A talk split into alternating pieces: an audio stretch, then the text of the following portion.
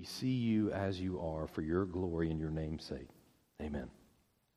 Amen. Church family, would you take God's word and join me in Matthew chapter 5 this morning? Matthew chapter 5, one verse together, verse 20. Matthew chapter 5, verse 20. When you live on the front porch of the sun, like we do here in South Alabama, uh, it's just hard to stay cool, right? Air conditioners take a beating. So if you feel a little warm this morning, um, our air conditioners are doing the very best that they can. You may want to pray for them, all right? Uh, Matthew chapter 5, verse 20 uh, this, this morning. You might recall the great Shema uh, of, of Israel is recorded in Deuteronomy chapter 6, verses 4 and 5. It says this Hear, O Israel. The Lord is our God, the Lord is one. You shall love the Lord your God with all your heart, and with all your soul, and with all your might. As God's people there in Deuteronomy, they are about to make their way finally, after many, many, many years, about to finally make their way into the promised land. They will live in this land as God's chosen covenant people. And what they learn at the beginning of Deuteronomy, in the second giving of the law, what they learn about their relationship with God in that moment is that God's greatest desire for his people that he has saved for himself is that they would love him with all that they are. That they would love him not merely externally, but they would love him internally from the heart, the very core of their being. God does not desire for his people only to do outward acts of righteousness without that first proceeding from a heart that is deeply and passionately in love with him. God desires that their love for him be a love that consumes them, all that they are, and that then drives all of their behavior. What God intends for His people is that any outward expression of their love for Him must first proceed from a heart that He has first changed from a heart of stone to a heart of flesh. And so, for the people of God, their obedience to Him their keeping of his law. What God is saying in that great Shema to them is that I want you to do those things by way of obedience out of flowing from a heart that is so deeply and passionately in love with and committed to me for who I am and what I have done for you. However, as you continue to read throughout the rest of the Old Testament, following the journey of the people of God, what we find very quickly is that in time, their love for God, it would wane. They would find other passions. They would find other pursuits. And as a result of that, their acts of righteousness would become purely an external display of self righteousness completely devoid of hearts that were in love with the God who had called them out of Egypt into the promised land. And so then, by the time you make your way to the prophets, turn to Isaiah with me for just a moment. Isaiah chapter 1. By the time that you get to the prophets, they are speaking to God's people the very word and message of God that will bring stern and stiff rebuke upon God's people for the fact that their hearts are so far removed from God. Isaiah 1, look down to verse 10. Hear the word of the Lord, you rulers of Sodom. Give ear to the instruction of our God, you people of Gomorrah. What are your multiplied sacrifices to me, says the Lord? I've had enough of burnt offerings of rams and the fat of fed cattle, and I take no pleasure in the blood of bulls, lambs, or goats. When you come to appear before me, who requires of you this trampling of my courts? Bring your worthless offerings no longer. Incense is an abomination to me. New moon and Sabbath, the calling of assemblies. I cannot endure iniquity and the solemn assembly. I hate your new moon festivals and your appointed feast. They've become a burden to me. I am weary of bearing them. So when you spread out your hands in prayer, I will hide my eyes from you. Yes, even though you multiply prayers, I will not listen. Your hands are covered with blood. Wash yourselves Make yourselves clean. Remove the evil of your deeds from my sight. Cease to do evil. Learn to do good. Seek justice. Reprove the ruthless. Defend the orphan. Plead for the widow. Later in Isaiah chapter 29 in verse 13, God will say about this people, This people draw near with their words and honor me with their lip service, but they remove their hearts far from me. And their reverence for me consists of tradition learned by rote. You might also recall that years earlier, King David wrote in Psalm 51, verses 16 and 17 For you do not delight in sacrifices, otherwise I would give it. You are not pleased with burnt offering. The sacrifices of God are a broken spirit a broken and a contrite heart, O God, you will not despise. And then you fast forward to the time of Jesus' earthly ministry as we see it unfolding here in the Gospel of Matthew. And as we look across the spectrum of God's people, what we find is that things have not gotten better in this area. In fact, if anything, it's gotten much worse. As Jesus begins his ministry, what dominates the religious landscape of Judaism and its leaders is not a righteousness proceeding from a heart that is so deeply in love with God, but it is a self righteousness that cares more about their own glory and the development of their platform more than the glory of God. The scribes and the Pharisees had perverted the religious system of God's people by drawing all attention to themselves. And they had perverted the religious system by their own self righteous, at least what they consider to be meticulous keeping of God's law. And so then, in the Sermon on the Mount, here at the beginning, still, the beginning portions of this sermon, Jesus is going to begin to right what has been made wrong. He is going to untangle what the scribe's false teaching has twisted, and he is going to make straight what the Pharisees' hypocrisy has perverted. And so then, when you get to verse 20, verse 20 is going to be a bombshell in this sermon. It is going to be a bombshell that reverberates across the land, across the religious system, and it is going to shake the very core of these scribes and Pharisees. When in verse 20, Jesus says, For I say to you, that unless your righteousness surpasses that of the scribes and Pharisees, you will not enter the kingdom of heaven.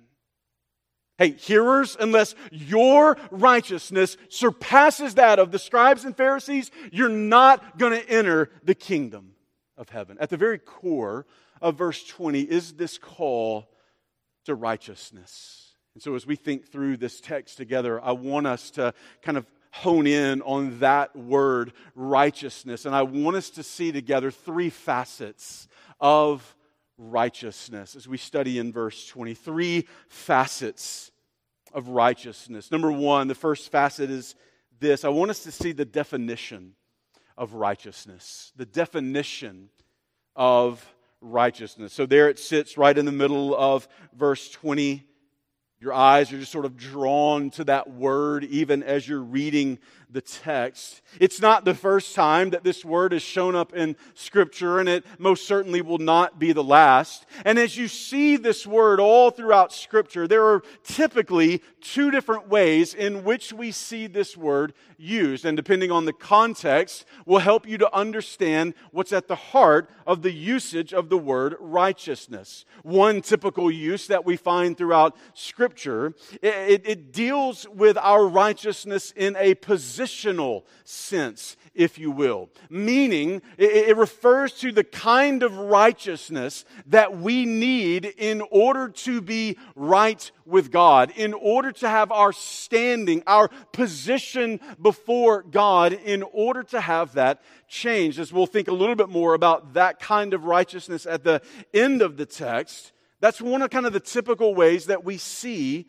righteousness used. However, there's a second way that the word righteousness is typically used in Scripture, and it's more practical, if you will. The first instance being positional, this second instance being more practical. It, it has to do with our daily, our daily practical righteousness, our daily living out of what we say we believe.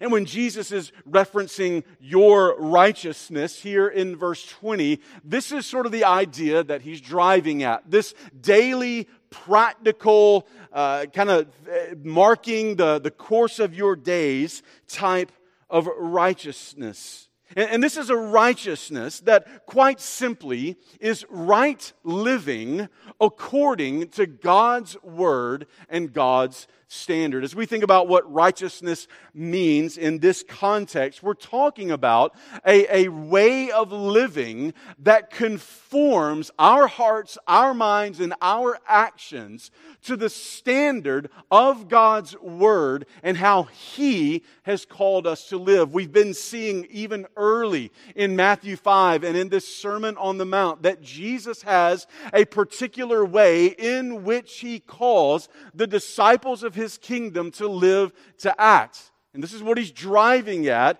when he says, Your righteousness has to exceed that of the scribes and the Pharisees. Maybe a little more depth to, to what we're thinking about here. Maybe just four things to think about regarding this type of righteousness. Number one, it's from God.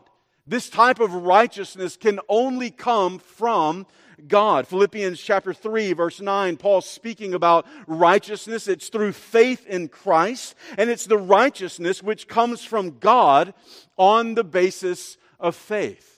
You cannot live out this righteousness. You cannot please God with your life and draw your life into conformity with His Word unless God has first given you this righteousness. Secondly, it's not merely external, it derives from the inward changed heart. Jesus is not talking about in verse 20, you got to do more things outwardly in order to enter the kingdom of heaven. It's not what he's saying here.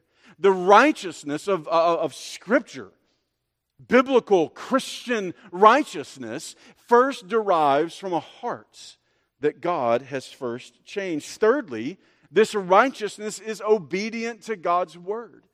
And just again, we're being drawn into the reality that once you're saved, it's not just, hey, tickets punched and I'm safe and secure and I can go and live my life however I want to go and live my life.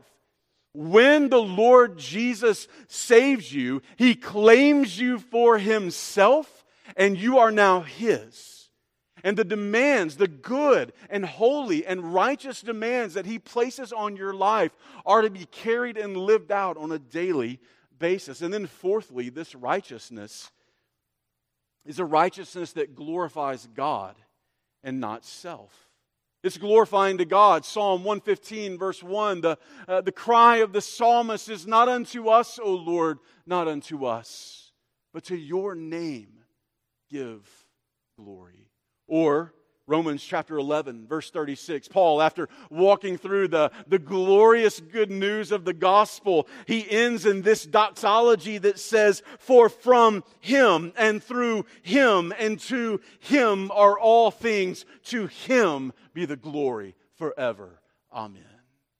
As we're thinking about what Jesus means by our righteousness, those are the kinds of things that we need to be thinking about. That's where our mind needs to be primarily that this is something wrought in our hearts by God that changes us from the inside out and does not merely stop at the external doing of some good deeds. If we think that righteousness is merely just outwardly kind of come to church, do the right things. When I'm around Christian people, I just kind of do and say the right things, and that's about the extent of it. Then we are in grave danger of distorting righteousness. And that's our second facet here as we're looking in verse 20. The second facet of righteousness is the distortion of righteousness. The distortion of righteousness. What does Jesus say in verse 20? Unless your righteousness surpasses that of the scribes and Pharisees. And so, right here before us in verse 20, Jesus clearly is thinking about two different displays of righteousness the, the righteousness that's displayed through the scribes and the Pharisees, and then this other righteousness that he calls his people to live out. He, he says in verse 20, unless your righteousness surpasses, uh, the word surpasses, it, it means to be over or above. It means to be in abundance, to excel, or to be better than. Unless your righteousness outdoes, goes further, goes deeper, excels the righteousness of the scribes and the Pharisees. This is such a shocking statement, a bombshell in a lot of ways. Because for the Jewish people, and most certainly for the scribes and the Pharisees, there is nobody in all of Israel that is more righteous than those two groups of people. And so when Jesus says in verse 20, your righteousness has to exceed that of the scribes and the Pharisees, I assume that there are people in that congregation shaking their head, maybe throwing their hands up. How do we do that? There's nobody that keeps the law and does these outward deeds of righteousness more than the scribes and the Pharisees. These scribes had become the teachers of the law. Uh, they were those who regularly read and copied and taught the law of God. Nobody nobody spent more time in the law than the scribes, day in and day out studying and copying, and on the Sabbath day teaching and, and training. And then the Pharisees, this religious group that had grown up there in Israel. If the scribes were the teachers of the law, then the Pharisees' sort of claim to fame is that they were the doers of the law. Uh, they, they loved, they loved, loved, love to show outwardly how much of God's law they could keep. In fact, they were so committed to the doing of God's law that they had sort of written their own extra biblical law code. Uh, they, they looked in God's law and thought, you know what, we kind of got all that whipped. Let's find some other stuff that we can be really good at doing. And so they had their own code of laws that they came up with. And it's in this code of laws where they said things to themselves and to the people of God hey, you can only walk so many steps on the Sabbath day because if you take one step too many, You've worked and therefore you've broken the Sabbath. I think maybe my favorite, though, you ready? Is that on the Sabbath day you couldn't spit. Because if you spit, your spit hit the dirt and made mud, and therefore you were working on the Sabbath day and had broken the law of God. Again, nobody in all of Israel seems, looking on the outside, seems more righteous, holy and devout than the scribes and the Pharisees. Yet Jesus says in verse 20, your righteousness has to surpass that. It has to go farther, deeper, because the righteousness of the scribes and Pharisees was only external. It was only outward. It was only for show. It did not flow from a changed heart. It was not given by God. Their righteousness did not really obey God's word, and their righteousness was self glorifying, not God glorifying. It was a hypocritical self righteousness that Jesus later in Matthew 23 will give scathing rebuke for. It was a hypocritical self righteousness that made themselves and those they taught twice the sons of hell. Nowhere is this hypocritical self righteousness seen more clearly than in Luke chapter 18. Turn there with me for a moment. Luke chapter 18. Jesus tells a parable to draw out in very, very clear ways the heart of the scribes and the Pharisees. Luke chapter 18, verse 9. He told this parable to some people who trusted in themselves that they were righteous and viewed others with contempt. Two men went up into the temple to pray, one a Pharisee and the other a tax collector. The Pharisee stood and was praying this to himself God, I thank you. I thank you that I am not like other people swindlers, unjust, adulterers, or even like this tax collector. I fast twice a week. I pay tithes of all that I get. Tax collector, standing some distance away, was even unwilling to lift up his eyes to heaven, but was beating his breast, saying, God, be merciful to me, the sinner. I tell you, this man went to his house justified rather than the other. For everyone who exalts himself will be humbled, but he who humbles himself will be exalted. Scribes and the Pharisees believed that they were doing God's will.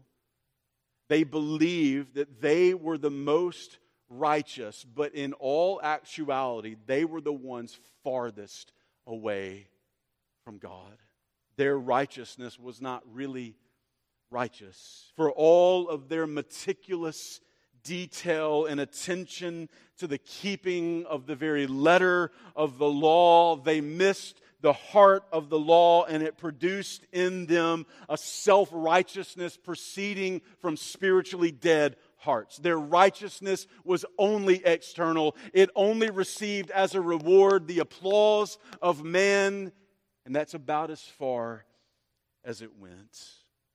John Stott said, says this the Christian righteousness is greater than Pharisaic righteousness because it is deeper, being a righteousness of the heart. Beloved, it's worth asking ourselves in Matthew chapter 5 and verse 20 as we consider the call to righteousness, as we consider the demands that the Lord has placed upon his people, it's worth asking ourselves Am I daily living out and daily fighting to live out a righteousness given to me by God, derived from a changed heart? That seeks not my own glory, but the glory of God, and that seeks out of a great thankfulness for what God has done for me in Christ to live out this glorious gospel so that others may see your good works and glorify your Father who is in heaven. Christian, would you ask yourself this morning, am I fighting for holiness in my life? Am I fighting to put sin to death in me? Am I fleeing from sin and running to and pursuing Christ? If you claim the name of Christ, if you would say about yourself that I have been washed in the blood of the Lamb and forgiven and cleansed by the sovereign grace and mercy of God, then what that means is that there will be particular change that takes place in our lives, and there will be a righteousness derived from God. We will work, we will fight for holiness. We will fight to not live out a distorted view of self righteousness, but to live out holiness and godliness in our lives. are you here this morning thinking that by your good works, that by your careful attention to your moral code, that by giving to the Lord, that by singing some songs, that by being better than your neighbor, that those are the kinds of things in which God will be pleased? Is that you this morning?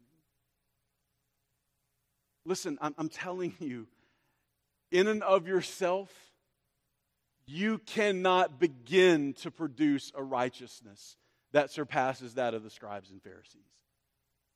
Listen, if, if it were just merely the doing of the law that made you right with God, scribes and Pharisees have a front row seat in the kingdom of heaven. But they had distorted righteousness. If you're here this morning seeking to do it on your own, according to your best effort, you're also distorting righteousness. And now, thirdly, I want us to see that there is a demand of this kind of righteousness that exceeds that of the scribes and the Pharisees. The definition, a distortion, and now finally at the end of verse 20, there's a particular demand of righteousness. For I say to you that unless your righteousness surpasses that of the scribes and Pharisees, you will not enter the kingdom of heaven. The language gets really, really clear, does it not? And the demand for a better righteousness begins to come into view. You will not enter the kingdom of heaven unless your righteousness exceeds that of the scribes and Pharisees. You want to be a disciple of Jesus? You need a better righteousness. You want to enter God's kingdom? You need a better righteousness. But then there's an obvious question that stands in the way. It was the obvious question, I think, for Jesus' hearers in verse 20, and it's still the obvious question today.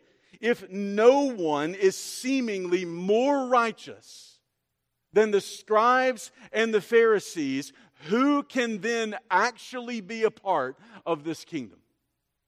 If nobody is more outwardly righteous than the scribes and Pharisees, then who gets in? What hope, what possible hope do I have to enter the kingdom of heaven? If there is such a demand for a better righteousness, then what can I generate within me to be so righteous? There is a demand here in church to the praise of God's glory and to the praise of God's grace. What God demands, God also provides. What He demands of us, He also provides for us. Because, church, there is no righteousness that we have that we can generate there are not enough boxes that you can check, not enough hours that you can serve, not enough money that you can give that will make you righteous enough to enter the kingdom of heaven. So then, praise God that He has given us a righteousness that is not our own. He has clothed us in a righteousness that is so much better than what we could produce. And He has given us all of that righteousness, enough to gain us entry into the kingdom of heaven by the righteousness of his beloved Son, the Lord Jesus Christ. Friend, you must be clothed in Christ obedient, law keeping righteousness if you would enter the kingdom of heaven. Christian, remind yourself this morning if you are in Christ, if your hope and your eternity is secure, remind yourself of how you got to that place, dear saint. You got to that place not because you generated it within yourself and you found the right combination to be pleasing to God, but you got to that place because of God's grace and mercy to you in Christ. Do not let that reality grow dull in your ears, in your mind, or in your hearts do not lose sight of how big and glorious and beautiful and necessary the gospel really is because without it, we are outside the camp. We are outside of the kingdom of heaven, toiling away, trying to get in, but there is not enough righteousness apart from Christ only through Christ and his perfect righteousness that we might have access into God's kingdom. If you're here this morning and you don't know Christ, you're not dressed in his righteousness alone. Be warned, dear friend. Be warned by the words of Christ in verse 20. You've got to have a better righteousness. Listen, maybe you had a great week. Maybe, maybe you did a lot of things well. Please don't rely on that. Please don't rely on your best effort because it is not enough. You must come Christ. You must turn from your sin. You must turn to Christ. You must acknowledge your spiritual bankruptcy, even on your very best day, and that all that you need is in Christ. And so, hear the word of God, saints, sinners alike.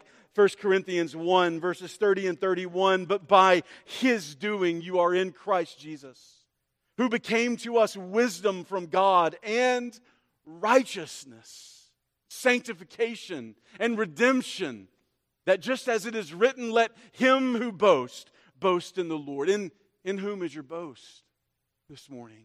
In whom is your hope and your confidence this morning? Is it in yourself or is it in Christ? Christ became righteousness for us, to us. 2 Corinthians chapter 5 verse 21 he made him God made Christ who knew no sin to be sin on our behalf. Watch it that we might become the righteousness of God in him. How do you become righteous? In Christ. Christ. Second or Philippians chapter 3 verse 9 Paul's great desire was that he be found in Christ, not having a righteousness of my own derived from the law, but that which is through faith in Christ, the righteousness which comes from God on the basis of faith. Praise God, church, that what God demands, He provides. He demands a perfect righteousness, and so He provides that to us through the righteousness of His Son. When the cares of your heart are many, let that consolation cheer your soul. When the days are dark and hard and there is affliction, let this be the ballast in that storm. That in Christ you have entrance and already are a part of the kingdom of heaven. So, church, respond to this glorious gospel by living out the good news, the gospel, living it out by obedient, God glorifying righteousness. Not just for external applause, not for external show, but to make much of God, to advance his kingdom, to show forth the excellencies of Christ. And once more, if you're here this morning, you must come to Christ if you do not know him. That's your response. That's what you must do. You must call out to Christ, believing that his righteousness alone can save you, and believing that all who call upon the Lord they will be saved. Will you come to him today? Let's pray together this morning.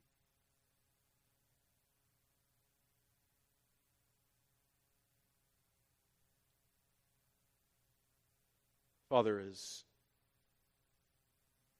in the scriptures before us, Christ is about to get to the very heart of your word, the very heart of your law.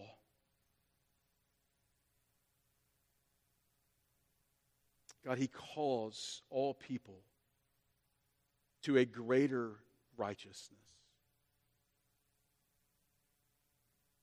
Reminding that there must be something better than our own personal self righteousness if we would enter the kingdom of heaven. That we must be more righteous even than the best lawkeeper on the planet. And that in that statement, Christ is screaming out to all who hear him, I am that righteousness. As Paul would write in 1 Corinthians 1, he is the righteousness come from heaven to make his people righteous. So, God, I, I, I, pray for your people. I pray for the church this morning.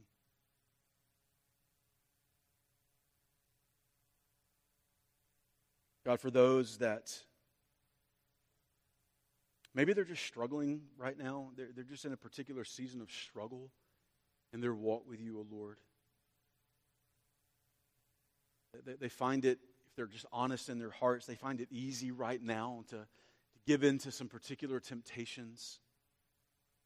God, remind them, remind them that you, you do call your people to holiness. God, you call your people to righteousness. And God, I, I pray that the catalyst that leads them to repentance and, and, and living out this righteousness in a practical way, God, that the catalyst for them would be a reminder that the righteousness that has gained them entry into the kingdom of heaven comes to them by your kind and merciful hand in the person and work of the Lord Jesus Christ. God, that they would remember what Jesus has done for them. They would remember his death on the cross. They would remember that it is through his blood that they are forgiven and cleansed and set free from bondage to sin. God, that they would begin to pursue you passionately once again with all their heart, soul, and might. Father, I pray for the one in the room God, that by their very best efforts, they're trying to gain entry into the kingdom. God, show them the demand for a better righteousness. And God, show them that what you demand, only you can provide. And you have done that, oh God, mm. in Christ. And that they would come to Him. So, Father, however you call us to respond, God, I pray that we would do that God, so that you might be glorified, so that we might be holy. God, so that people would be saved. God, that your name would be made much of. We love you and we thank you. We ask and we pray it all in Christ's great name. Amen. Amen. We're